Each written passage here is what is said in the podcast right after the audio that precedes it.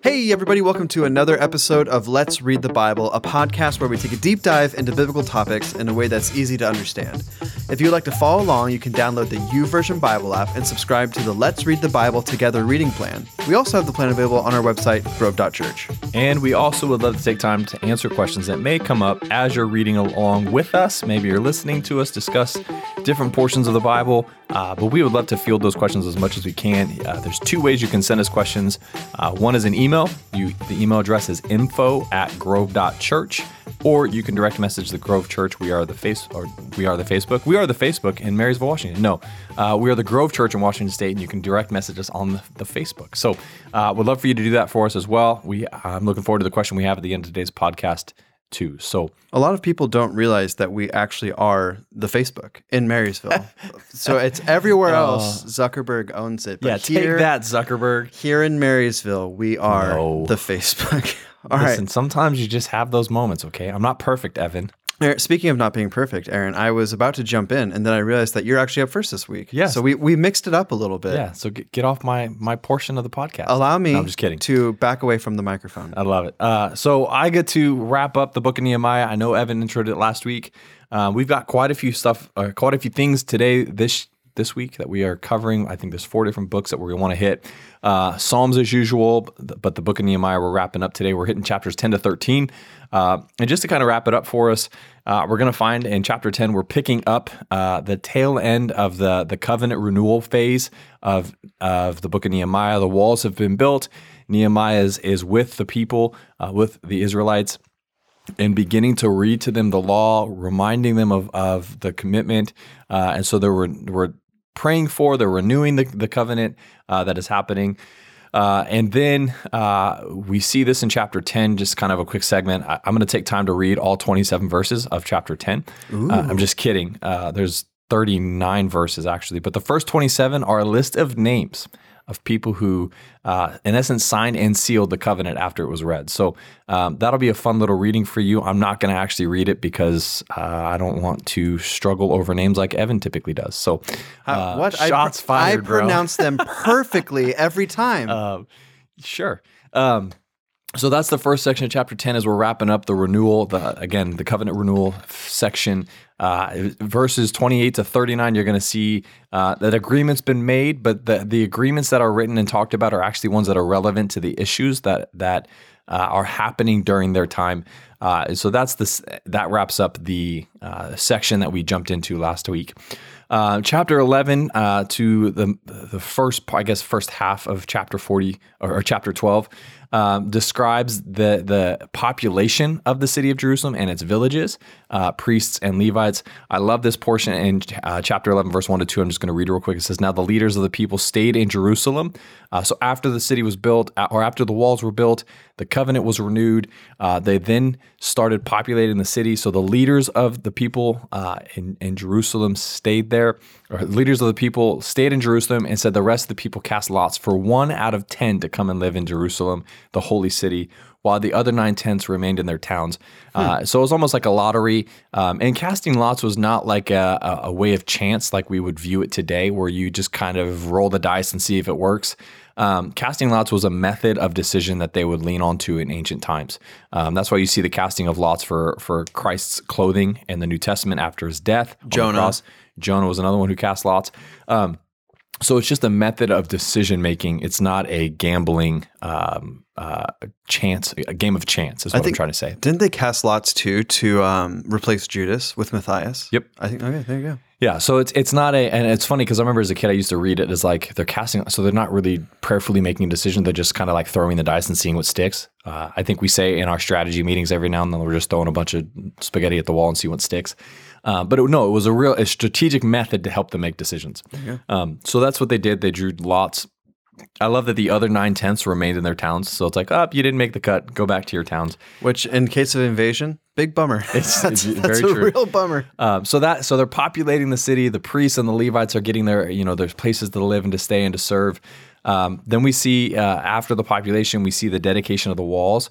Um, this is a big deal. Like I, I don't want to skim past this. I want to read the majority of this text uh, in chapter 12, verses 27 to 43.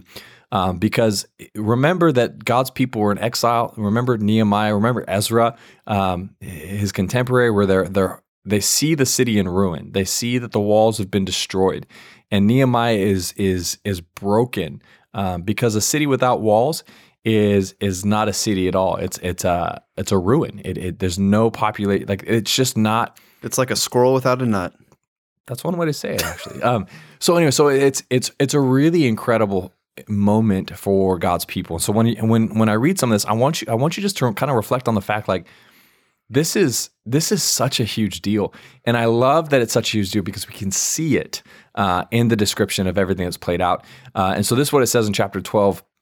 Uh, 27 to 43 it says at the dedication of the wall of jerusalem they sent for the levites wherever they lived and brought them to jerusalem to celebrate the joyous dedication with thanksgiving and singing accompanied by cymbals harps and lyres so it was it was a major major deal it was a big old concert uh, band it was loud it was joyful uh, it says the singers gathered to, from region from the region around Jerusalem, from the settlements of the the Netophathites.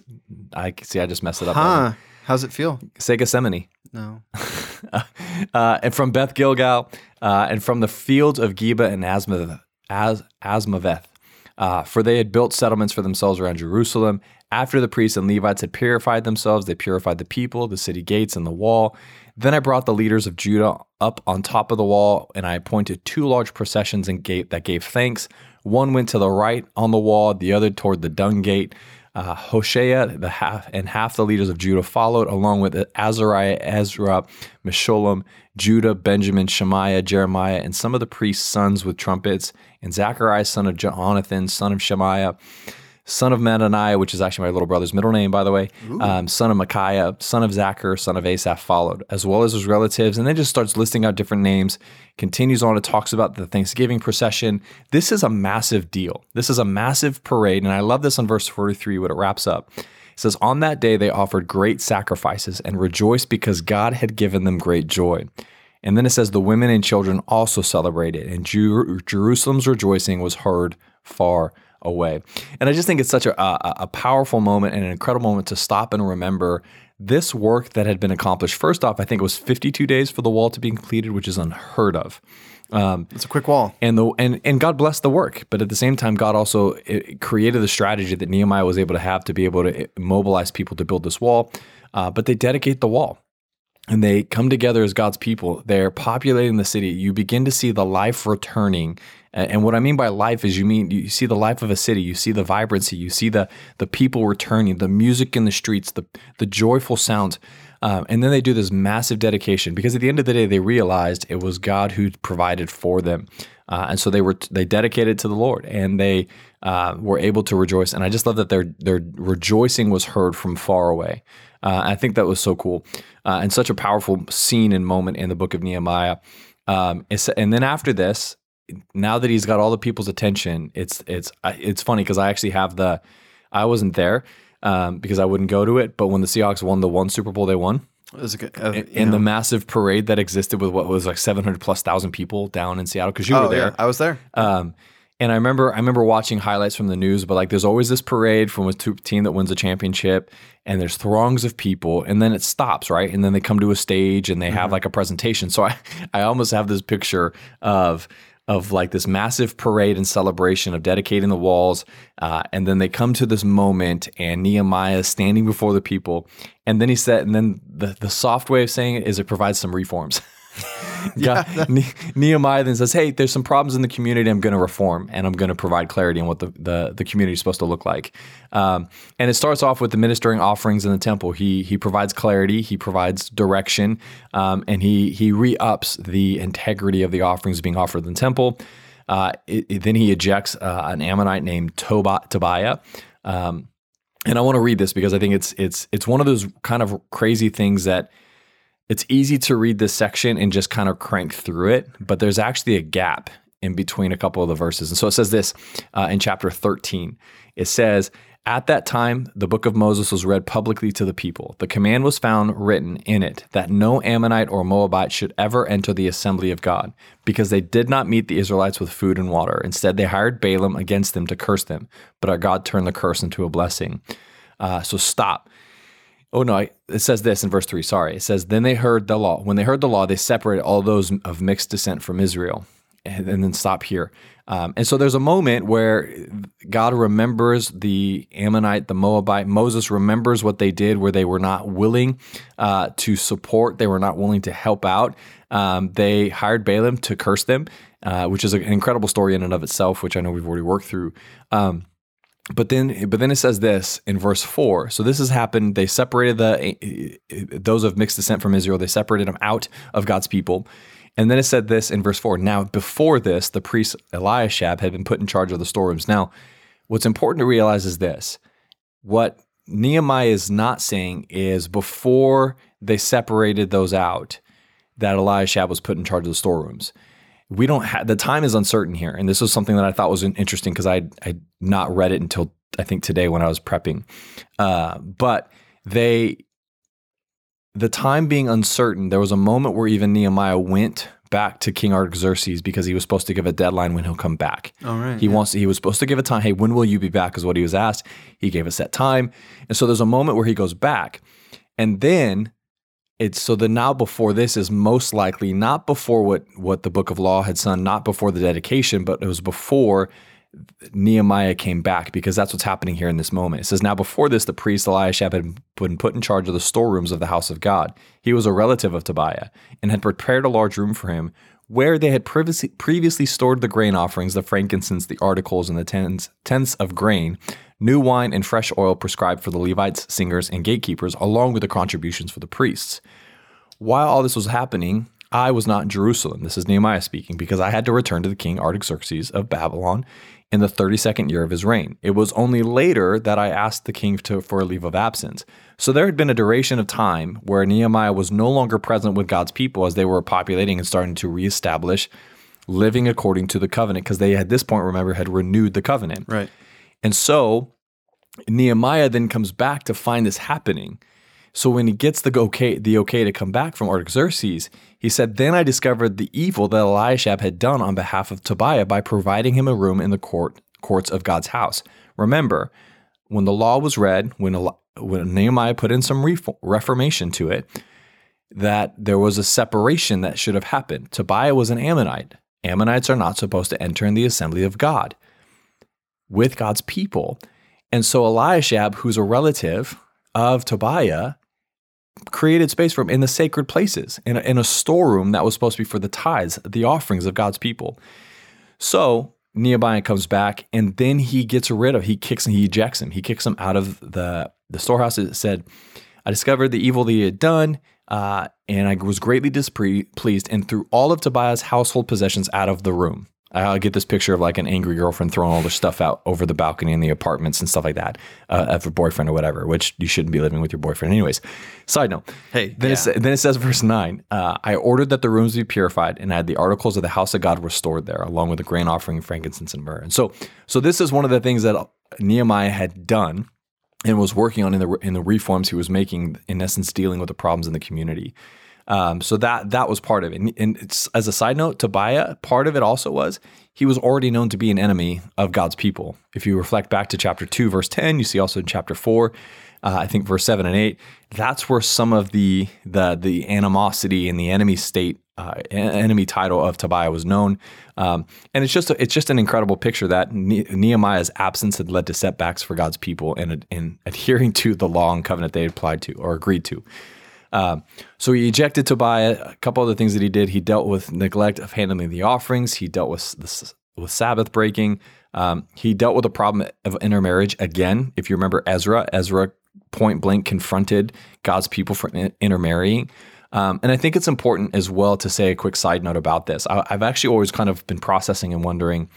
I remember as a kid, sometimes I just go back to when I'm a teenager and I read things flatly, like they're, I don't know, like they're they're black and white. Right the reason why God forbid, forbode, forbid, forbade, Kathy, just for you, forbidded. The reason why God forbidded um, the idea of intermarrying has nothing to do with mixed race. It has everything to do with worshiping of gods. Part of God's issue, and, and you can correct me if I'm wrong, Evan, but this is as I was kind of processing and kind of reflecting on different conversations and different moments over the course of my 38 young li- young years, Young lives. um, that a lot of the issue has to do when you intermarry, you also mix cultures, and you also, and this will happen with God's people all the time. They were led astray to worship other idols, and and so when God, like when the problem of intermarriage that Nehemiah is addressing is the drifting and the wandering away from God, Jehovah as the one true God that they worshipped. Well, I think there's yeah, I think the like you said, it's not black and white because all throughout the early old covenant, what you're seeing is, and we, we we joke about this all the time. The number one issue with Israel is that they kept going to other gods, and their whole their whole thing was supposed to be you are Yahweh's chosen people. But if, if there was a blanket a blank a blanket idea uh, that it was sin to marry someone um, from a different race or a different culture, then the the marriage of Ruth and Boaz wouldn't have been Exactly. blessed. Um, Rahab wouldn't have been allowed to, and her family would not have been allowed to join Israel. Um, but what you see, and I think Ruth and Boaz is the best example, where what Ruth does is she joins Israel, and not just joins Israel like the nation. She rejects the Moabite gods, and she said, your, "She says, you know, your people will be my people." But right after that, she says, "Your God will be my God." And so I think one of the um and, and this thing it's it's so hard to figure out with Ezra and Nehemiah what's happening here. And I think some of it might be I think some of it is really good in the sense of yeah, you should not be we can't be worshiping other gods again. Like, Yeah. we just we, we we literally just got exiled for this It's so people. come come on. Um, but on the other hand, I, I I think there is the this precursor to what we really see happening in the time of Jesus, where there is this element of racial superiority that that they feel. Yeah. And so I think that's where it gets dangerous, where the, the command is not necessarily to never um, marry people from from different nations, but it is to say like they need to become God's chosen Yeah. people. It, it, and, that, and that's where like you see, you know, Solomon famously, he just marries women from everywhere and they all bring back their gods.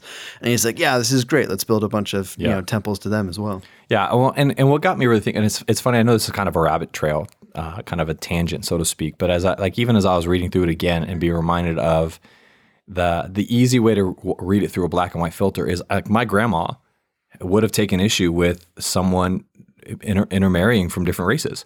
She would have been she would have been offended by that. She would have been upset with that. And I think it's easy to take a a a, a blanket look, a, a kind of a, a non a shallow look of scripture, and say, well, God doesn't want people to intermarry. Well, there's a reason for that, and it's much bigger than than a race. And and you see this throughout history. You see this even like I remember I was even influenced as a little kid at points where it was the well, that's not allowed. Why isn't that allowed? They can't do that. I don't get it. Um, but the whole idea of it comes back to the simple statement in the New Testament where Jesus says, "Don't be unequally yoked with an unbeliever." The the reality of marriage is so soul unifying. It's a bad sentence, I'm sorry, but it's soul unifying to the point of if you're unequally yoked, you're not going to be led and encouraging and building one another up to be everything God dreamed of you being. And it's uh, it's an imbalance. It's not you, you're not you're not fighting from the same place. You're not leading to the same direction. And oftentimes, the weaker of the two st- more strongly influences the stronger of the two. And so this whole idea of intermarriage is really incredible and really important because God's God says it this way, I'm a jealous God. You're my people. And when you intermarry with someone who's not my people, you would drift away from me. And, and he doesn't like that. So so Nehemiah is dealing with that as well. He's creating reforms for that as well. Uh, and then finally, you see the last couple verses of the book is just a quick summary of Nehemiah reform, uh, the temple reforms that he created uh, and brought back. Because not only is God's people re- are inhabiting the city because the walls are built, not only have they rejoiced, dedicated the walls, they've renewed the covenant, they're establishing themselves as God's people, living in God's city again. Um, and there's there's recommitments to that process. And so. Um, so Nehemiah wraps up the book, um, having dealt with, having led the, God's people to establish, to build the, the walls of the city of Jerusalem, to rededicate the city as a whole and to populate it, as well as this is now what it looks like to live in a covenant relationship. And that's how it ends. And Nehemiah lives happily ever after. that's it. Just- I just thought of it was funny when you were talking. I just thought of too. Speaking of uh, intermarriage, also Moses and Zipporah is Uh, another exactly, is yes. another example. Um, which it might not have been the most successful marriage based off of other stuff, but we we know that it was not sinful Yeah. because when Miriam questions it, you know, she Yeah. gets she gets leprous. Yeah. Well, and I want to be careful because I, don't, I again I know it's a side tangent, and I know I know it's not near, nearly as big of an issue today in 2022 as it was even a big of an issue in the 90s when because I I go back to my grandparents. I you know I had a grandma who frowned upon people intermarrying from different mm-hmm. races, from the races mixing. And so, so I know it's not as big of an issue today; it's more more widely accepted today. But I think that there is a deeper conversation that must exist because I, I'm I, I I'm speaking a very in a very big assumption, but I'm pretty sure part of that basis for not wanting to see races intermarry from generations before me hinges and is built upon a perception of, of scripture saying don't intermarry. And, and so I think it's just important to understand context. And so that's why I kind of, as I was reading, I was like, man, I just, I'm going to say it. And, and maybe I shouldn't say it, but I'm going to say it anyway. So Yeah, there's yeah, you the, the scripture does not support those those racist views and Yeah. you should not be using scripture to support them for sure. anyways, but yeah, that's Nehemiah wraps up, wraps up the temple's dedication or the building ded- walls dedication, uh, and then gets the people established on the right path. Well, you know what I say, Aaron? I say enough with those Israelites living in Jerusalem. Let's talk about the Jews living in Persia. Let's talk about I don't know why I'm being fake passionate about this. Let's Well, talk about he's pointing at me like I don't want to talk You know what, Aaron?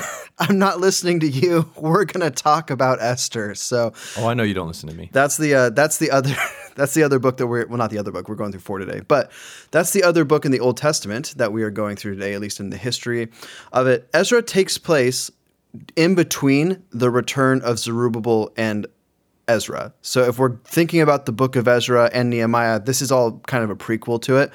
Um, and this is during the reign of, and we're only saying this name once because after this we're switching to his Greek name, but I'm going to go with Ahasuerus, and then he's better known as Xerxes. So, but in in the Bible, I like the other name better. Oh yeah, we're not using it. So, and it's funny too because I even remember like growing up and you're like hearing the story. I always heard Xerxes. I never heard the uh, the name that I'm just not going to pronounce again. But you know, there it is. It's it's It the sounds like a dinosaur. kind of yeah, it does. It's the Hebrew rendering. Did you say. Zerubbabel or did you skip that name? I said Zerubbabel. Yeah. Okay. You just get that one. Like I said, you just got to mutter it and then Zerubbabel. yeah, Zerubbabel. Uh, so the book of Esther is unlike most of the books of the Bible. Um, Daniel's the only other example of this, where it is entirely about Jews who never lived in Israel. And I guess actually you could say Daniel's not about that because Daniel did live in Israel. He was taken. Um, but, you know, obviously the story of Daniel is about Daniel and then Shadrach, Meshach, and Abednego living in Babylon. And Esther is about Esther, Mordecai, um, and the other Jews who are living in Persia. So these are not the ones who went back to Jerusalem. Uh, and the theme of the story is that Yahweh still loves his people, even the people who are outside of Israel. And you, you, you have to kind of, again, we always talk about, you know, take off your modern Western civilization glasses and try and look at this through the history of these people for generations upon generations, the central, not the central, but one, one of the core beliefs of the Jews was that they were tied to the land of Israel. The land of Israel was the promised land. Uh, that is where the tabernacle was. Later, that's where the temple is. Uh, you had to worship in Jerusalem. Remember, like it's not just idolatry. One of the big sins committed in the books of Kings and Chronicles is that they have these high places, these other places to worship God where they're not supposed to. And so now, all of a sudden, many of them have been forcibly removed. They're living in foreign lands. This is in modern day um, Iran. So if you go to like the Persian Gulf, it's basically directly north of that, a little bit northwest. But Susa is the is the city where this is all taking place, and so they're so far away from home. They're nowhere near the temple. I mean, the temple's been destroyed, and it's them coming to grips with how do they continuously worship Yahweh in the midst of this, and then also does God's protection extend to them even while they're in this diaspora. So, which is a, a, a theme that's going to be tackled by the Jewish people for you know most of their history moving forward too. So it's it's an interesting it's an interesting book. I love the themes that it talks about. Uh, the author is anon- anonymous. Uh, it's most commonly speculated speculated as Mordecai. So just because there's a lot of access to different, like you know, he has access to the chronicles of the kings of Persia and stuff like that. Um, it would have it's certainly written a good chunk of time after these events took place because at the end we hear about the festival of Purim, which is set up to uh, celebrate the events of Esther. So obviously this is, wasn't this wasn't like this just happened and they wrote it down. this has been after the festival's been around for a while. So either old man Mordecai or maybe it's a generation or two later that's writing down the story. It So also doesn't mention God at all. there's yep, it is the only book of the Bible to never mention the name of God. And it, and it created a little bit of controversy, uh, and it's still moments of controversy, right? Mm-hmm. Because it doesn't do so, but yet it still made it into the canon. Um, and that that goes back to theme and and intent behind it, but it's just an interesting. It definitely is an interesting thought too. Well, it's it's also the only um, it's the only Old Testament book not in the Dead Sea Scrolls. We have fra- fragments of every other book of the Old Testament, at least fragments of every other book, but we don't have Esther. So, I was reading. We're not going to get into this today, listeners, because this is frankly it's above my pay grade as well. But I was reading about how there's actually theories that there's an acrostic that spells out the name of Yahweh, and you would miss you miss it if you don't read it in Hebrew. But apparently, Yeah, in the book of Esther. yeah. Hmm. So I'd never heard that before, but it was like I was when I was doing research, there was a footnote, and I was like, you know, I never look at these. I'll ask Megan. She apparently can speak Hebrew. That's true. Yeah. Our, Megan is one of our coworkers. She's learning Hebrew. All right. Anyway, sorry, listeners, you don't care about all this. Let's get into the story of Esther. Chapter one introduces us to the king of Persia, who is presented as both incredibly powerful and also just a he's a real big jerk. Yep. So Agreed. yeah, again, you, if we're going on, this is our curve of the non-Israeli kings. So, you know, he's not as bad as some of the Babylonian and especially the Assyrian kings, but he's also not as good as some of the Persian kings. You know, Artaxerxes, the king during the time of Nehemiah, all around good guy for the most part. Um, Xerxes here. Just kind of a kind of a piece of work, but Yep. you know we'll see. It's true.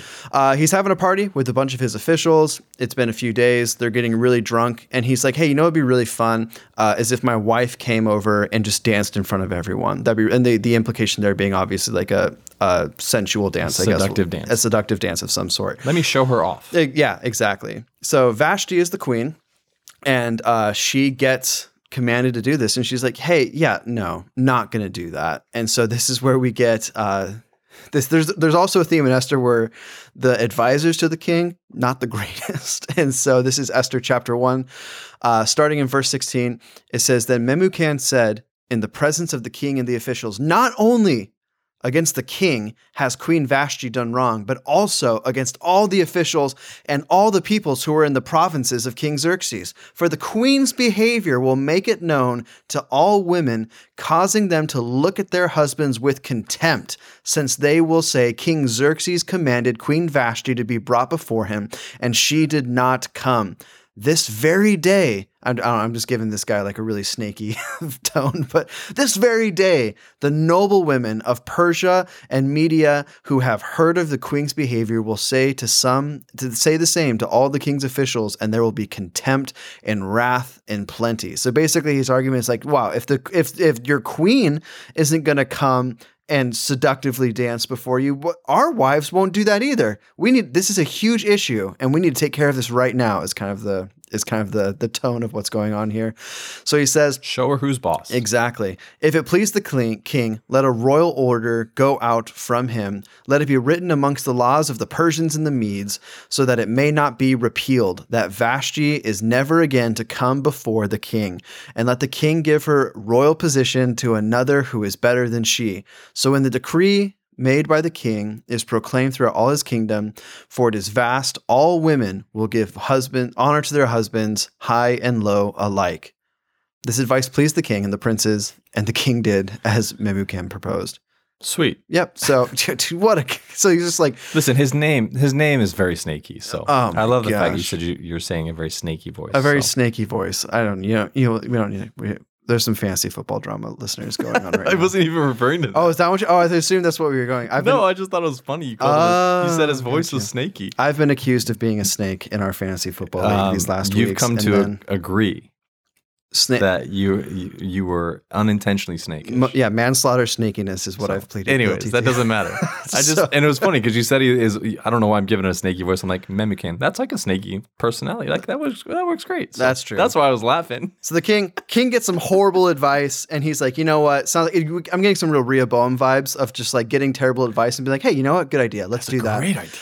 And so in chapter two, uh, oh wait, sorry, I do want to talk about this. So he, you'll notice also Memucan says that let it be written into the laws of the Medes and Persians so that it cannot be repealed.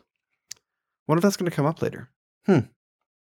Anyway, Stay so in chapter two, we get introduced to our two protagonists of the story, and this is uh, Hadassah, better known as Esther, and then Mordecai. Uh, later on, we're told that Xerxes misses Vashti, but he's unable to, you know, call her back because Well, he he put in banished her. Oh man, wow. And let's just be honest, Esther's a much better name than Hadassah. So That's you know that's uh, Aaron's daughter's name is Esther, by the way. yeah, But- not not Hadassah. Not Hadassah. I knew. I knew. Where did I? Uh, this isn't important. I knew a Hadassah at one point. Now I can't remember where I knew her from. Anyway, uh, well, yeah. So he, yeah, he can't undo the edict. So now it's it's stuck that way forever. I wonder if that's going to come up a third time. Probably. Uh, so Xerxes, with the help of the same smart advisors from before, comes up with the idea of having essentially a beauty pageant to decide on the next queen.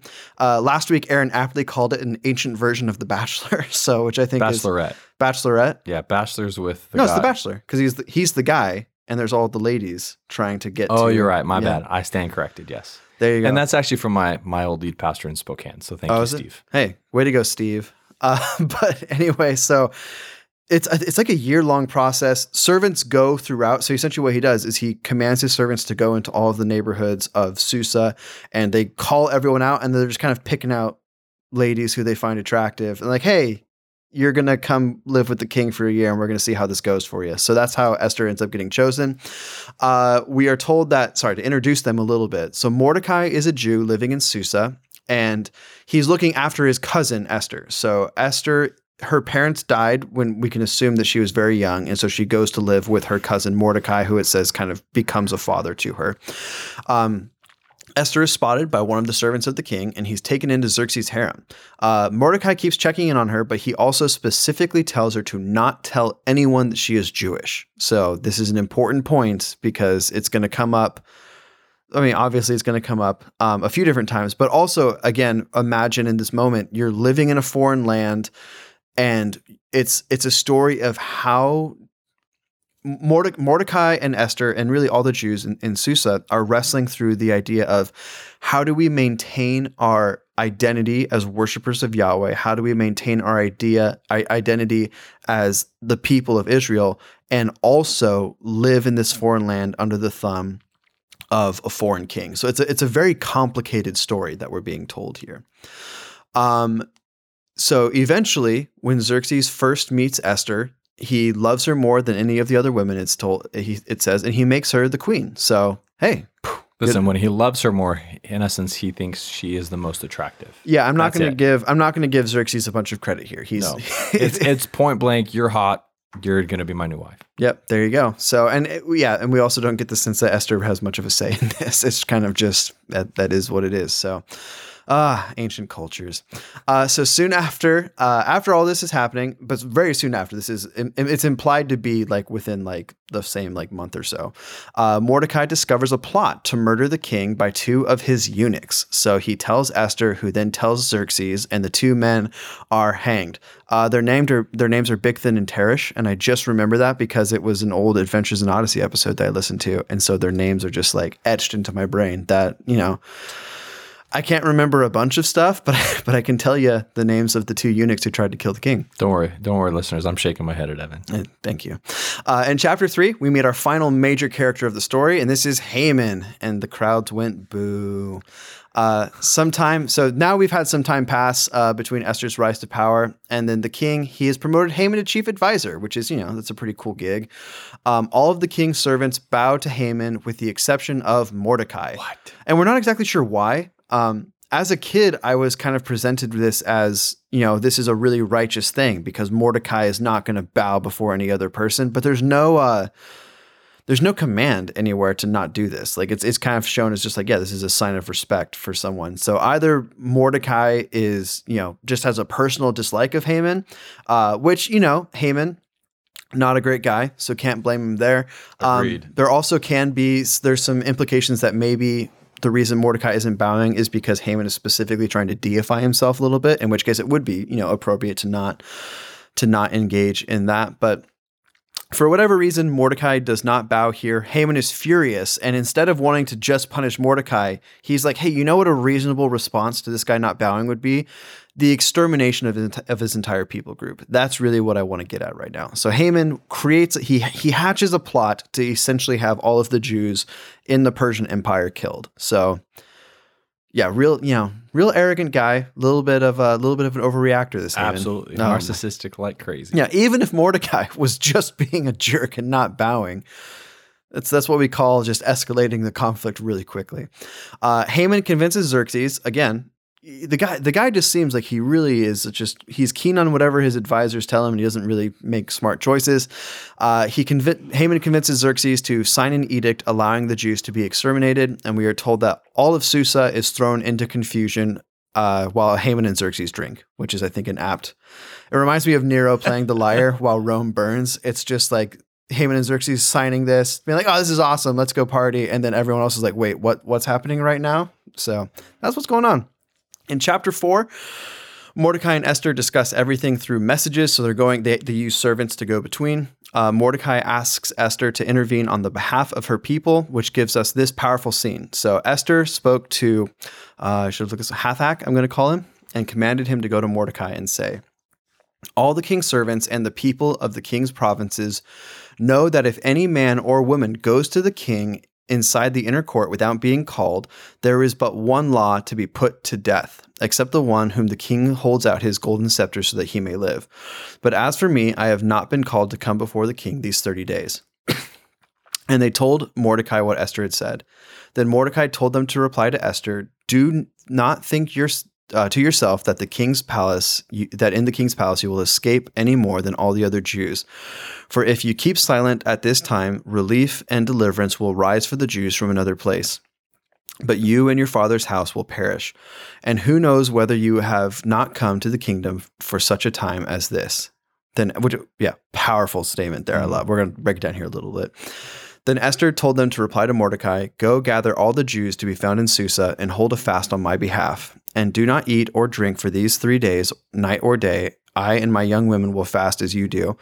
Then I will go to the king, though it is against the law. And if I perish, I perish. So the the what's happening here is Esther is saying essentially, if you go before the king and he does not invite you before before him, he can just kill you right Yep. there. That is a law, and she's terrified because the king hasn't. Call, it says that he hasn't summoned her for thirty days, so it's been a month. But since the king has said like, hey, I'd like to see my wife, so we can assume that you know obviously they're going to be on pretty decent terms given how all this turns out but they're probably you know the king also almost certainly has multiple wives and a harem and stuff like that so he's again you know not a great guy uh, and then mordecai's point i think one is a really good point in that hey don't assume that you're going to escape just because you're in the palace i love his second point because even though the name of yahweh is never mentioned in this book that is so clearly his faith in the lord right there Yep. where he says Yeah. the deliverance of the people will arise from somewhere else. So essentially, he's saying, obviously, God is not going to allow us to be completely wiped out. However, a lot of us will die if you don't step in on this. So Mordecai is clearly showing his faith there. And Esther, you know, shows her bravery. She shows her character. She says, know, you're right. She's going to do this. And if, and I love that just if I perish, I perish. So it, it reminds me a little bit of uh, Shadrach, Meshach, and Abednego, where they refuse to bow down. And their whole thing is essentially, yeah, if, if we, if God's going to save us, if he doesn't, we're not, we're still not going to do it. So just great bravery. I love, I love the stories of the Israelites standing up to these empires that have ruled over them now. They're, they're really inspiring. So, chapter five begins with a heart pounding scene where Esther uh, waits for the king to arrive, not knowing if she's going to live or die. Uh, Xerxes doesn't exactly have a good. I put and Xerxes doesn't have a, a good track record track record of treating his queens well, so I, I don't blame her for being nervous there. Um, but good news, the king is glad to see Esther, and he asks her what she would like, even up to half his kingdom, which is just that's a That's a big deal. Yep, and that comes back later in uh, later in the Bible, where uh, another king will ask his uh, female relative of what she would like up to half his kingdom, and unlike Esther, does not ask for the head of John the Baptist here. Basically, is what I'm getting at. Esther is a good person. Stinking Herod. Oh my gosh! Speaking of the worst people in the Bible, I mean Herod's bad, but boy, what a messed up stepdaughter he has there. Anyway, uh, we're talking about Esther here. We're not talking about the Gospels. So the king is glad to see Esther, and he asks her what she would like. Esther goes uh, the flies with honey route. So you've, you've heard the old saying, "You catch more flies with honey than vinegar." She doesn't come right out and say, "Hey, you know what I would like is to live." Uh, instead, what she's like, "Hey, you know, Lord King, it would be awesome if if you just came to a banquet that I have prepared in your honor. And Haman, you know, I love that Haman guy. You should bring him too. And so, you know, and Xerxes, if there's one thing we've learned about him in the few chapters before this, is that he loves to drink and he loves to party. So you can imagine him being like, oh, sick. Yes, absolutely. Banquet sounds awesome. Uh, in between, we lit, we get a little bit of palace hijinks. This is definitely the comedic part of Esther. Uh, Haman decides he wants to have Mordecai hanged for disrespect. So he he's already plowed. He's already put in plan put in motion his plan to have all of the Jews exterminated. He's like, you know what? I can't wait on this Mordecai guy. Uh, let's just have him. Let's have him executed. And so he commands that a giant gallows be built, and he's going to hang Mordecai from this the next day because he's you know he's tired of it. Uh, that night, Xerxes can't sleep, and so he has the record of his reign read to him, uh, as you you know as you do. Obviously, when me and Aaron can't sleep, we just have our our wives. Yeah, I read. just have my history. Yeah, Ashley just reads me my diary. What, what did I accomplish? So yeah, tell me about all my great, all my great deeds. Uh, so It's actually better than counting sheep. there you go. Uh, when he is reminded about that time that Mordecai saved his life, Xerxes is like, "Oh hey, yeah, that's right. Mordecai. He found out about Bigthan and Teresh. That's cool. What did we do to honor him?" And so the king said, uh, "Sorry." So the servant replies, "Oh, well, we didn't really, we didn't really do anything. nothing. Yeah, we didn't really honor Mordecai." And the king's like, "Oh man." That guy was awesome. I'd be dead if it wasn't for him. We should do something. So this is in Esther chapter six, starting in verse four. I, I love this scene so much. So he says, "Who is in the court?" Now Haman had just entered the outer court of the king's palace to speak to the king about having Mordecai hanged on the gallows that he had prepared to him. And the king's young men told him, Haman is there standing in the court. And the king said, Let him come in. So Haman came in, and the and said the king said to him, What should be done to a man to the man whom the king delights to honor? And Haman said to himself, Whom would the king delight to honor more than me? So obviously really humble, this Haman. Yes, very, very. Oh my god, I just I love it because basically Haman's going in and he's like, "All right, I'm going to ask the king to hang Mordecai and just get this guy out of my life." And he goes in. The king's like, "Hey, Haman, buddy, what should I do if I really, really want to honor someone?" And Haman's like, "Oh my gosh, Xerxes, you shouldn't have." And so he goes. Haman says, "For the man whom the king delights to honor, let let royal robes be brought." Which the king has worn, so you know, get get the actual, the real deal, and the very snaky horse. voice you're using too. I, you know, I, I try to give it to Haman. Uh, and the horse that the king has ridden, and let on those whose his royal crown is set. So basically, you should you should put this guy in robes and let him ride around the king's horse, and put his put the crown on his head, and let the robes and the horse be handed over to one of the king's most noble officials, and let them dress the man whom the king delights to honor, and let them lead him on the horse through the square in the city, proclaiming before him, "Thus shall it be done to the man whom the king delights to honor." So he's basically saying, like, I want to be put basically, I want to look like the king, and I want one of your most noble servants to parade me through the city and just shout out how the king loves me and how I'm worthy of honor. And Xerxes is like, oh my gosh, that is a great idea. Okay, Haman, here's the deal. There's a guy named Mordecai, and he saved my life a few years ago. I want you to go do that for him. And so I, I, I love it. I get just, I want to of all the scenes in the Bible, not really of all the scenes, because obviously you'd want to see like all the Jesus stuff, but I would love to see the look on Haman's face when when Xerxes told him this. Just incredible. Um, so Haman has to do that. Haman dresses up public. He publicly on the day that he wanted to hang Mordecai, he publicly dresses him up to look like the king, and then parades him around the town talking about how Mordecai is just the best and the king wants to honor him. So. Brilliant. I would say he gets his comeuppance, but he gets even more comeuppance here in a little bit. But e- even if nothing else happened, I would be content with that level of revenge for Haman. Uh, so finally, we get back to that banquet. Uh, when everyone is happy, Esther asks the king to save her from someone. Sorry, there's a second banquet. I should have I should have put that in the notes. So after the first banquet, the king's like, "Okay, this was awesome, but what what do you want? Like, why did you come into my presence?" Like, "Oh, how about banquet number two? Electric Boogaloo, King. And he's like, oh, that sounds awesome. And so they go back to this. Finally, the king demands to know, like, okay, what's what's not demands is a strong word, but he's like, come on, please just tell me what's going on. Uh, so Esther says, I would, I if it pleases the king, please save my life and the life of my people. Which I'm sure this is coming as a shock because Xerxes does not know that Esther is Jewish. Again, that that that's an important plot point. Because she didn't tell anybody. Also important plot point, Haman does not know. so the, again, speaking of seeing looks on faces, Haman's look on Haman's face when he realized what's going on, priceless. Uh, and so the king demands to know, wait, who's who's plotting to kill you and all of your people? And Esther goes, Haman is plotting to kill me. And again, Haman's like, oh shoot, this is not good. Uh, the king's wrath basically you, there's nothing that can be done to stop it at this point. Uh, and so he's looking for a way to punish Haman. It says that Haman is like begging for his life. Nothing is going to be done. for- I forget. What did the king do? The king had to get up, like to go relieve himself or something like that. Because there was a moment where it was just Haman and Esther. and she, yeah, he's begging. I think I, ah, I should have written king it went down. somewhere. I believe he went out, just stormed out in anger, and then like came back. But I, yeah. I should have written that down. That don't don't take that as the the. the But yeah. So, anyways, the king leaves, and and then Haman's like begging Esther, and then like falls on top of her or something like that. Yeah. And then more, and then the king comes back. King comes back and he sees the gallows that Haman had constructed, and he's like, "What is that for?" And the the servants go, "Oh yeah, we wanted to hang that guy Mordecai on it." And the, you know the king is like, "The Mordecai, the guy who saved my life? Yeah, Haman hates that guy." And so the Xerxes is just like, "Okay, cool, uh, go hang him on that right now." And that is uh, that's the end of Haman. So, So good job, Haman. oh man, just a, among the most. Uh, among, I don't know, poetic justice, I guess is the way to put it. Haman really gets served it, and he gets it served in big old portions. Yep.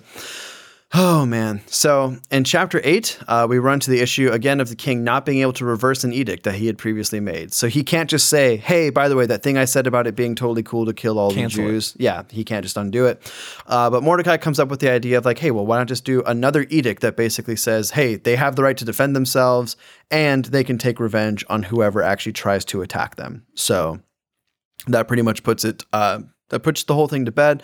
Um, in chapter nine, the date comes, and the Jews essentially they go on the offensive and they destroy all of their enemies throughout the empire, including the sons of Haman. Uh, and then we see that the feast of Purim is instituted, which is still celebrated to this day. So it's one of the holy days in uh, particularly the Orthodox Jew calendar. It's uh, so really cool.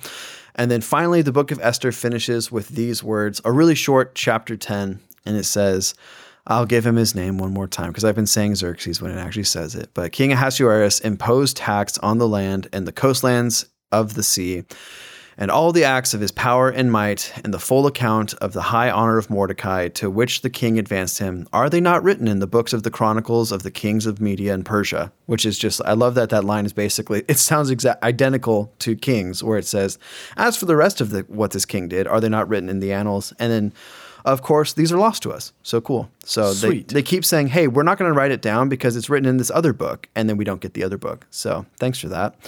Uh, for Mordecai the Jew was second in rank to King Ahasuerus, and he was great among the Jews and popular with the multitude of his brothers, for he sought the welfare of his people and spoke peace to all his people. So we get this idea that Mordecai is he's kind of a Joseph figure a little bit, where he becomes incredibly powerful in the as a as a as someone who worships Yahweh in a foreign land. And that's that's the end. That's the end of the story of Happy Esther. ending. Yep. It's yeah, it's the most I, I was reading through a bunch of stuff and it's described as like a political thriller, which I think is a really apt way to say it because it's very you know, it's it's very it's it's heavy on the court intrigue, it's heavy on the irony and the comedy. Like it reads much more um, like a thought out story than a lot of the the books of the Bible. so true, yeah. There you go. Well, before we move on to the Psalms listeners, we do want to take a moment to say, hey, you know, if you want to help out the podcast, you could leave a five star review, and you could do that on particularly Apple Podcasts and Spotify are the two big apps that help us out. And for the first time, Aaron, this week, there's the exact same amount of reviews on both platforms. So Spotify, you caught up. they have. Too bad you can't leave a written review. That's just fun to read. So, Yeah, what are you gonna do? um, but yeah, leave a review for us uh, on either pod or on either, either platform. We just appreciate the time. Uh, and I do just want to quickly even say uh, thank you to Kelly. I was walking through Walmart and she was working as a- as a tel- as a cash register uh, person, and she said that she loves the podcast. She Oh. enjoys listening to it. Uh, and we had one of our staff members for the first time listen to it this last week. Uh, so Pam, you're great too. So uh, thanks for all you who keep listening, keep downloading. Uh, I know I I think you said we've reached ninety thousand downloads so far. Yeah, it's crazy. And you know we're pushing towards 100 so uh, it's just a, it's just fun. I mean so it's just fun to, to see the community flourish. So uh, there are six psalms that we're going to read this week uh, and they're kind of in two little batches. Uh, we're going to read psalms 13 14 15 and then psalms 25 26 and 27 uh, so just as normal again if this is your first time listening to podcast, thanks for tuning in. Uh, what we do with psalms here is we just kind of give you a quick overview. We don't dive into it as deeply as we do all the other books because there's so many different varieties of psalms uh, and so we just kind of give a quick snapshot. So, Psalm 13 uh, is an individual lament uh, regarding the circumstances where the worshiper is on the verge of despair uh, and that his power uh, powers of endurance are spent. So you're going to see the psalm written from that perspective. Uh, psalm 14 is a community lament in which the people of God mourn the fact that humans. Uh, in general, do not seek after God, and thus they treat God's people cruelly, which kind of sounds a little bit similar to what we face sometimes today. Not nearly like they did in ancient times, but um, interesting fact it was also it's, it's almost identical to psalm 53 um, which potentially has uh, was an alternative version of this hymn before the psalms were put together uh, and so they both could have been put in but they're almost identical uh, in that filter um, Psalm 15 is a uh, celebration, uh, hymn celebrating the ideal worshiper of the Lord. Um, some refer to this as like entrance liturgy, in essence, as like an opening script or uh, statement they would read. Um, and it actually present it's it's presenting questions and answers by which the priests would examine worshipers for their qualifications to enter the holy space. Uh, so I'm going to read it real quick. It's five verses, um, but this is in essence like it would it would start the worship set. It would start um, not like set as in a song set, but it would start the the procession of worshiping and sacrifices and entering into the temple uh, the priest would filter with these questions. It would say, Lord, who can dwell in your tent? Who can live on your holy mountain? The one who lives blamelessly, practices righteousness, and acknowledges the truth in his heart, who does not slander with his tongue, who does not harm his friend or discredit his neighbor, who despises the one rejected by the Lord, but honors those who fear the Lord, who keeps his word whatever the cost, who does not lend his silver at interest or take a bribe against the innocent.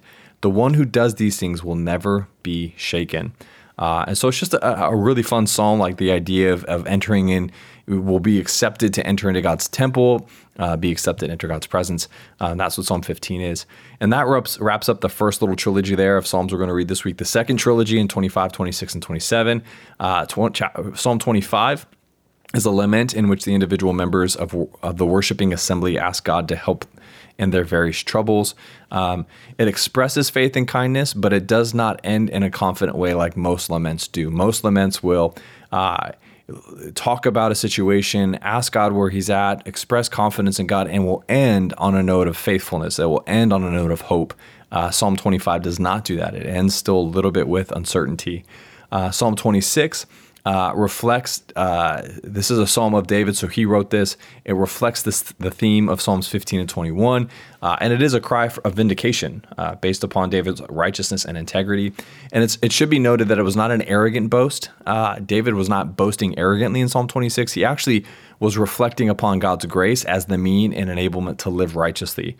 So he boasted on his righteousness based according to God's grace given to him.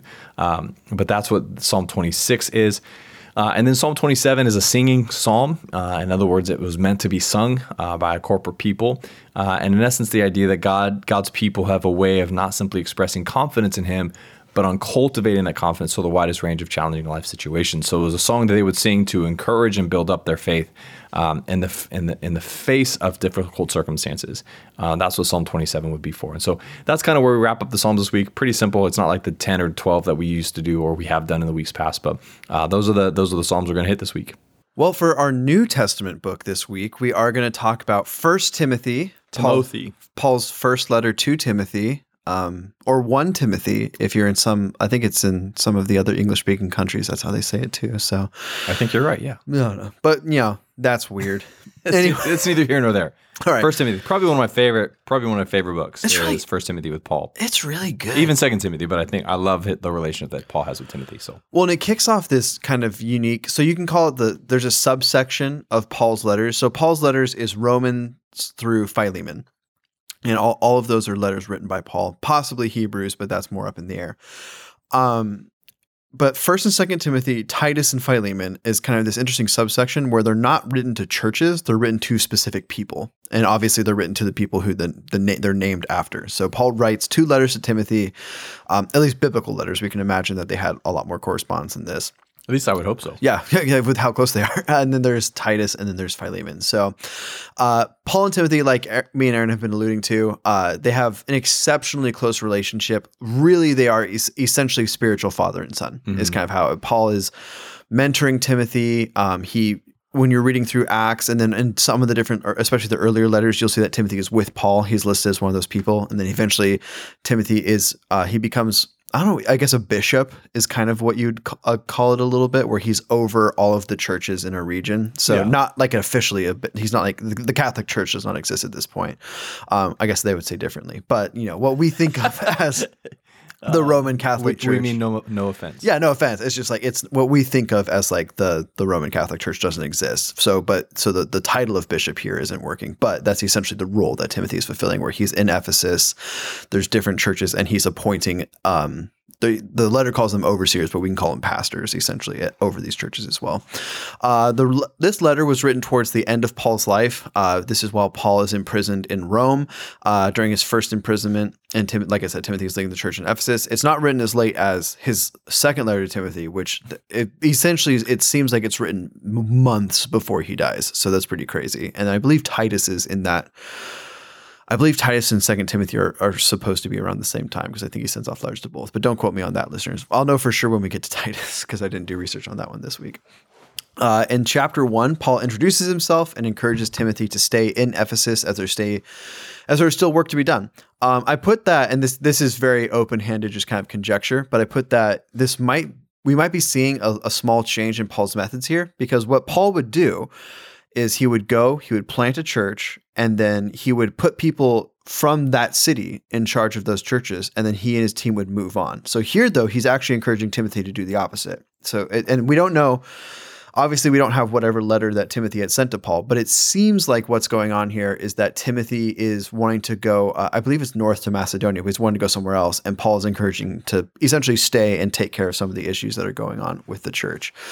Um, and then it's, I think I think it's good in, in one sense because what, what do we see with most of Paul's letters? Most of them are like, "Hey, I left six months ago. Why are you guys already listening to false teachers? like, come on, like let's let's get it together." And so, having Timothy actually stay there seems to be, uh, yeah, it seems to be a pretty good idea. Uh, Paul get, then gives us this wonderful reminder of God's grace. So this is starting in verse twelve. It says, "I thank Him." Who has given me strength, Christ Jesus our Lord, because he judged me faithful, appointing me to his service. Though formerly I was a blasphemer, persecutor, and insolent opponent, but I received mercy because I had acted ignorantly in unbelief. And the grace of our Lord overflowed for me with the faith and love that are in Christ Jesus. The saying is trustworthy and deserving of full acceptance that Christ Jesus came into the world to save sinners, of whom I am the foremost. So I love I love that line. Paul's the the the grace of God just drips out of everything that Paul writes because yeah, he really was. He really he really was the worst. and then it's uh you know, it's not not Manasseh levels of the worst, but he really is um just actively persecuting the church, warring against Christ, and then God saves him and then just puts him on this incredible track to become one of the most effective missionaries of, of all time. So, really cool. Uh, in chapter two, Paul urges Timothy to pray and take care of his congregation. Uh, he includes some corrections for both men and women in the church to address areas of conflict that had arisen there. So, interesting chapter. In chapter three, he gives some really practical advice for who Timothy should appoint as overseers. Uh, and so, I would call so he gives the list of overseers and deacons, is what he calls them. I think probably a helpful way for us to look at them today is lead pastors and staff pastors is kind of how I would I would describe them. Most churches what we have as elders is not actually like it's not the biblical elder or overseer. It's kind of a, it's its own separate thing. Um, and then same thing with like deacons. And it, it's not a good, perfect one to one ratio because obviously it's been 2000 years. Cultures have changed a bunch. But I think probably the best way to line it up would say when you see overseer and elder, think lead pastor. When you're seeing deacon, think staff pastor, or even like key volunteers, I guess you could say too. Uh, but this is in 1 Timothy chapter 3, and I'm just going to read through it. The saying is trustworthy. If anyone aspires to the office of overseer, he desires a noble task. Therefore, an overseer must be above reproach, the husband of one wife, sober minded, self controlled, respectable, hospitable, able to teach, not a drunkard, not violent, but gentle, not quarrelsome, not a lover of money. He must manage his own household well, with all dignity, keeping his children submissive. For if someone does not know how to manage his own household, how will he create, how will he care for God's church?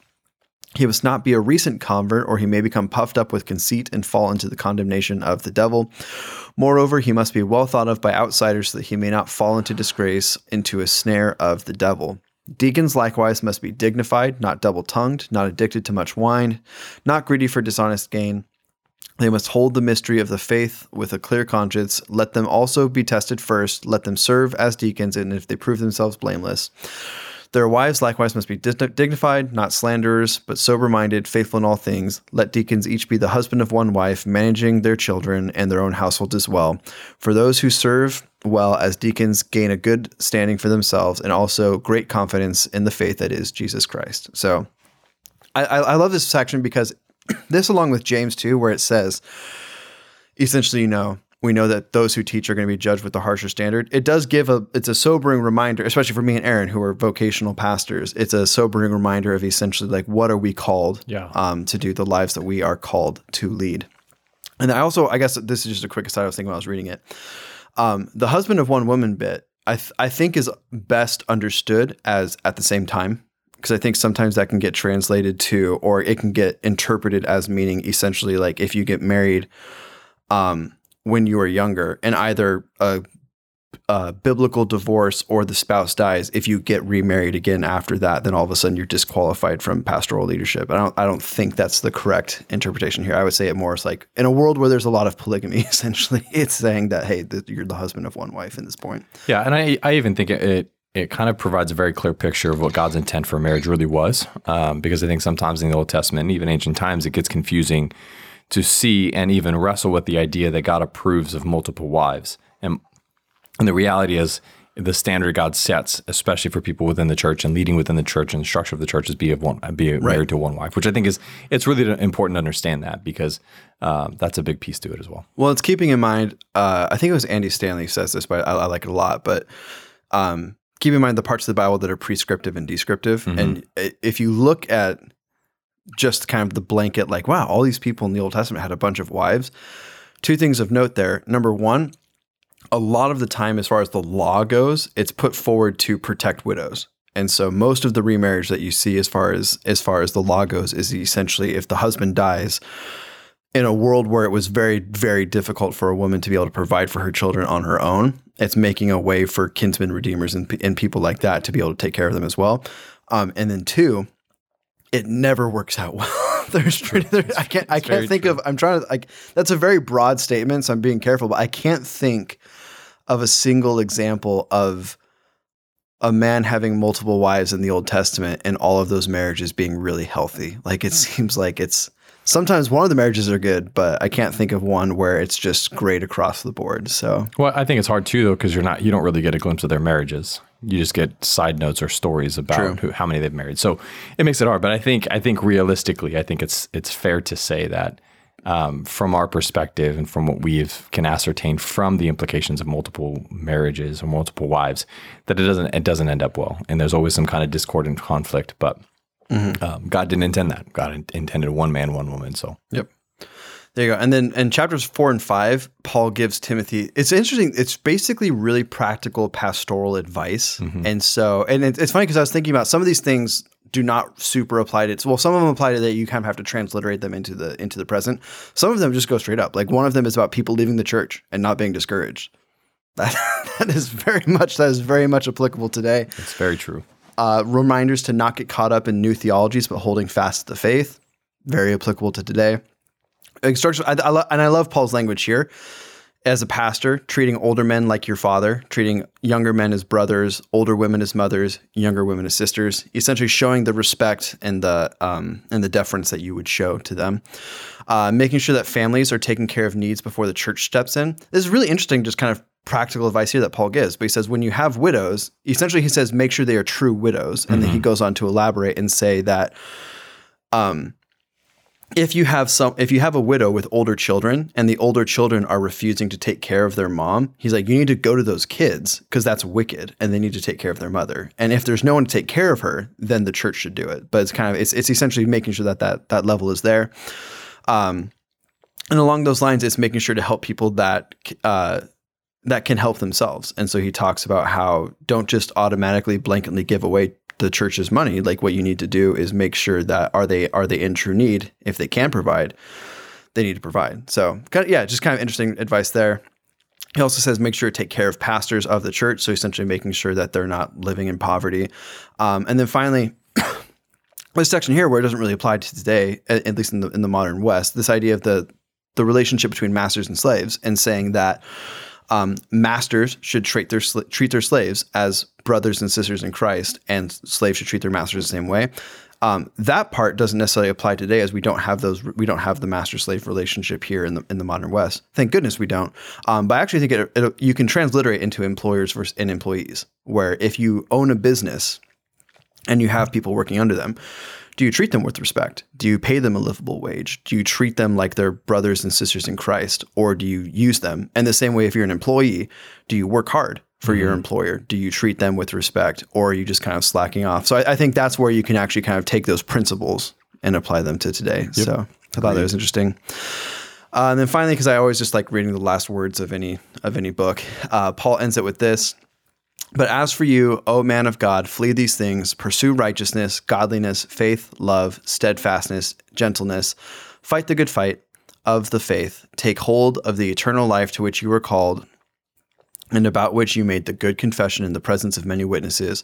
I charge you in the presence of God, who gives life to all things, and of Jesus Christ, who in his testimony before Pontius Pilate made the good confession, to keep the commandment unstained and free from reproach until the appearing of our Lord Jesus Christ which which he will display at the proper time. He who is the blessed and only sovereign, only sovereign, the King of Kings, the Lord of Lords, who alone has immortality, who dwells in unapproachable light, whom no one has ever seen or can see. To him be the honor and eternal dominion. Amen. That would have been a good spot to end there. But he goes on just a little bit longer. he says, As for the rich of this present age, charge them not to be haughty, nor to set their hopes on the uncertainty of riches, but on God who richly provides with everything to enjoy. That's a good reminder for today. Uh, they are good to be, they are to do good, to be rich in good works, to be generous and ready to share thus storing up treasures for themselves as a good foundation for the future, so that they may take hold of that which is truly life. O Timothy, guard the deposit entrusted to you. Avoid the irreverent babble and contradictions of what is falsely called knowledge, for by professing it, some have swerved from the faith. Grace be with you. And also with you. And I also love there because at the end, there's not really personal instructions, right? Yep. Because it's not about, hey, make sure that as the church you're preparing for this. It's just a personal letter from Paul to Timothy. So good stuff there. Next week we'll talk about Second Timothy. Spoilers, but I mean, I feel like I feel like you, you listener, you're smart enough to know that that's what was coming. You've stuck with next. us enough. You know what's coming next. Oh man, and I think actually I should have I should have said this at the top, but we're not reading all of First Timothy this week. I think we're reading like half of it, but next week is also stacked with a bunch of books. So I wanted to fit all of First Timothy into this week, and we'll talk about Second Timothy next week. So there you go. So you read the end of First Timothy, even though we're not going to read the end of First Yep. Timothy. In a couple days, on like Tuesday or something, listener, prepare to be mind blown. You'll be like, wait a second, I've heard this before. Uh, and then finally, we did have a question come in this week. So let's go ahead and answer that. The question uh, on its basis is what is okay Quote unquote. and not okay Quote unquote. to include or not include, those aren't quotes, uh, in a worship service. So, background to the question uh, I had guests with me one Sunday who made pointed comments about how we didn't pray for others during the service as a church body. Um, we pray for individuals who step forward or who fill in uh, request cards. So, this is describing what happens at the Grove Church. Uh, we are not a liturgically based hymn sandwich church. And while I'm personally okay, I also love, I love that description. Oh, that was brilliant. Uh, and while I'm personally okay with both styles, what biblically should a church do in a worship service or gathering or whatever people want to call the thing that we do on Sunday? All right. So that's a Good good question. Yeah. So I, I actually think this is a really interesting question because it's, it's something that we we need to make sure we're thinking about is what are the biblically mandated things to happen during a gathering. I've kind of arrived at the point where I don't I don't think there's a ton that is straight up commanded as every single Sunday this needs to happen. I think what we see are examples of things that happen in the New Testament and then things that are commanded to happen, but the frequency of which is not necessarily laid down. So here I made a quick list of common themes that we see when they're being described, and then Aaron jump in if if you if I'm not thinking of anything here. But it would be prayer of some sort being involved, uh, worship involving singing, which is funny because I, we I think we're on a very needed kick to say that the only way that we worship is not just by singing, but when we read through the New Testament, it's very commonly bringing up uh, the singing of hymns, Yeah. the singing of songs, uh, teaching or preaching, something involving scripture there, uh, communion, and then a collection of an offering are kind of the the major things that we see throughout all of the different um, all the different descriptions of Yeah. Sunday. I, I would say that all if, if you're doing all of those every Sunday, I think it's pretty healthy. Um, communion, obviously, some denominations aren't doing it. They, some denominations, the whole service is built around the moment of communion um, or Eucharist or um, the other thing that I can't remember. There's a third thing that it's often called, but it, a lot of times it's built that mass. Geez, um, it's I don't know. Dude, I couldn't think. Um, a lot of times it's built around that entire that entire thing. Mm-hmm. Um, sometimes it's it's a, it's an element of the gathering. Yeah, I, I, think those are the ones where I would say to to be healthy, your church should be doing all of those with regularity. I think baptism would be another thing. However, in the New Testament, it's not necessarily always put forward as a thing that happens um, on a Sunday gathering or during a gathering of people. It can be literally as soon as you're saved, hey, let's go to a river. And if you're, you're just baptized by a Christian, which I actually think this total side note, I think that's kind of something that we lose a little bit in modern Christianity, where a lot of times we kind of view the pastor as the one who needs to be doing all the baptizing. So the pastor of the church is going to baptize every single person who comes through. Um, and it's one thing I like that we do at, at our church is if there's meaningful Christian relationships that you have, they can absolutely be the ones to baptize you. It's not biblically mandated that the you know I don't know what you, even know what you call it the highest Christian officer or whatever at the point is the one who does that. Um, but yeah, those are those are kind of the main elements I would say. And then there's certain things that are described in the New Testament as kind of the don'ts of committing during a worship service. Um, some of those you kind of have to you have to take with a essentially it depends on how you're interpreting those passages. So are you interpreting them as saying these are specifically written to that church, or are you interpreting this as a broad um, as a broad command to all church? But mm-hmm. there's some regulations that I, I, I mean I would I would hold that some there's some regulations on uh, how to use spiritual gifts that are put into a lot of things. I would hold that that's probably a thing that should be applied to most to all churches. Yeah. Um, as far as that goes, there's some other things that are more um, a little bit more, I guess, a little bit more dicey as far as like the, the exact language being used there as to whether that's a com- uh, command to that specific church for that time or whether it's a command to everyone else. So we don't need to get into necessarily all of those, but as far as what are the necessary things, I would say, yeah, it's some form of prayer, um, some form of worship involving singing, teaching and preaching about the word, uh, communion, and then a collection of an offering are kind of the uh, the big elements of yeah. what seem to be involved in a Sunday gathering. Yeah. No, and I, yeah, and I agree. I think those are all uh, really solid points. Um, I think there. I read a book years and years and years ago, um, probably back in 2011, um, called "The Naked Gospel," Uh, and one of the things that the the author was was making a case for was um, the purpose of the church, um, and and the and the, and all throughout the New Testament, the, the church is referred to as a light. Um, in Revelation, we see this like the whole idea of being a light, light the lampstands. Um, in the Old Testament, there was a tabernacle. Go with me for a second. I, I know I'm kind of rambling, but um, oh, I'm with you. Old Testament, there was there was a tabernacle, and the tabernacle was set up very specifically. God had very specific orders and very specific reasons for things to be set up where they were set up. The lampstand was put inside the, ta- the, t- the, tabernacle next to a bread, a table that held the thing called the showbread.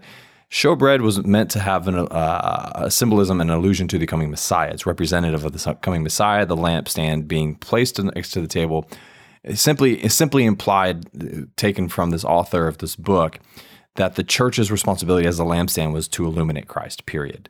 Um, and the moment you take the lampstand, and he referred to it as the moment you take your platform and you highlight something different than Jesus, um, his point was politics, or you do some kind of programming, or you do some like something on the platform that is not indicative of Jesus, of of maturity, of faith, of following Christ.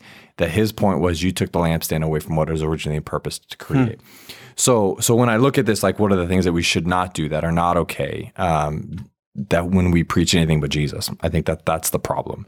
Um, I think I would say this. I think gatherings. There's no biblical case for formula on, on a Sunday, and the moment we hear we hear um, or we hold to a certain tradition, or we hold to a certain format, or we hold to a certain uh, method, I think we are in essence taking the lampstand and saying you can't be anything else but this and mm-hmm. you're not showing Jesus as much as you should be showing Christ. That that's the purpose of the church. I say that to say I think that that, that the purpose of the church when we gather carries with it a deep expression and diversity. And I think that's the beauty of the body of Christ. I think that's the beauty of the the early church. They gathered in homes. They gathered in the upper room at 120. They gathered on the streets. They gathered in three when, I mean, you even preached about this last Sunday when Jesus shows up on the road to Emmaus and talks to Cleopas and some guy who we won't, we don't know who he really The other is. villain.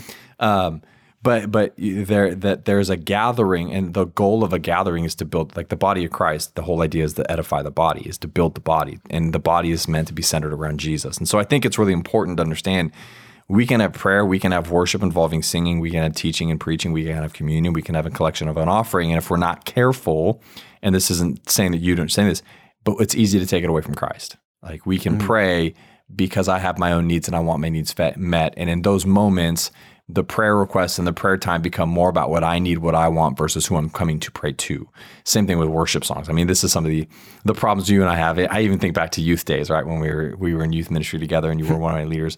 You know, we, one of your favorite songs of all time was the was the Hillsong song "Running." Um, Oh, yeah. Heavy sarcasm there, um, but the idea and the tension there is if we're not careful, and I think this is just human tendency, we take the we take the purpose of the church and and and not the building, the body of Christ, and make it not about Jesus. And the goal and the purpose of a Sunday is to illuminate Christ. That's where baptism play, and that's where communion comes into play. That's where all of these things should point back to Jesus. Um, our need for Jesus, whether I've been serving Jesus for 20 plus years of my life, which is crazy to think about, or it's someone who comes off the street and has never heard the hope of Jesus. It's all about Jesus and understanding our deep need for a Savior and the fulfillment of that need, the the the, the freedom of that need. So uh, it's kind of I know kind of a weird way to answer it, a weird angle to answer, it, but I do think it's important to understand like the methods. I mean, we say this as as the as the Grove Church, one of the code, and I think this is probably one that we stole from Life Church or whatever. But the like the the message never changes, but the methods will. Right. Um, and so we'll, we we mess with methods at times. We we put in I, I would say like iheart when we did iheart like when we did our outreach that that was church that was what church should be that was worship i think that was serving our community in a tangible hand and feet kind of manner like jesus would um, and so there's just these different expressions that i think play out but at the end of the day the one thing we should include is making sure we're illuminating Jesus. And that's from a uh, pastor standpoint, as a pastor and a leader within this church, but it's also from a follower of Jesus standpoint. Because it is very easy, and I've done this, I can't tell you how many times, it's very easy to come into a gathering or service or whatever you call it and be distracted by what's going on to where the gathering doesn't become about Jesus, it becomes about me and my need and what I want and what I desire.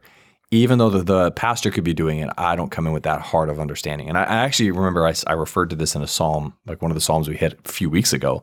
But the whole idea of like it's a privilege to be together as the body of Christ. Um, so I think, I mean, very deeply, I mean, I guess you can say very profoundly to say, I think the biggest thing that is okay is keeping keeping the the, the church the main thing, the main thing, keeping Jesus central to everything. Mm-hmm. And I think it's not okay to pull it off and put it in anything else. I, and and politics is an easy one. I think politics has no place on a platform, but I think you got to speak to to relevant political issues, but not from a political party standpoint. Right. So well, I think yeah, it's, there's certain because the gospel interacts that. The gospel impacts that. The gospel influences my voting and influences how I respond. And so, um, so I say that very carefully, not because I'm trying to stir the pot or rock the boat, but I, I just think that there's a very deep value and concern in church world when we are able and so easily to pull the the the, the focus of the church away, the per- focus of gathering away from from Jesus Himself. So. Right. Like I think uh, politics. I think that the really easy filter is just like it's it's speaking to what Scripture specific, specifically speaks to. So talking about um, the rights of the unborn, I think is very appropriate. Talking about um, the sin of racism, I think is is very appropriate. Uh, both of those to talk about from the platform.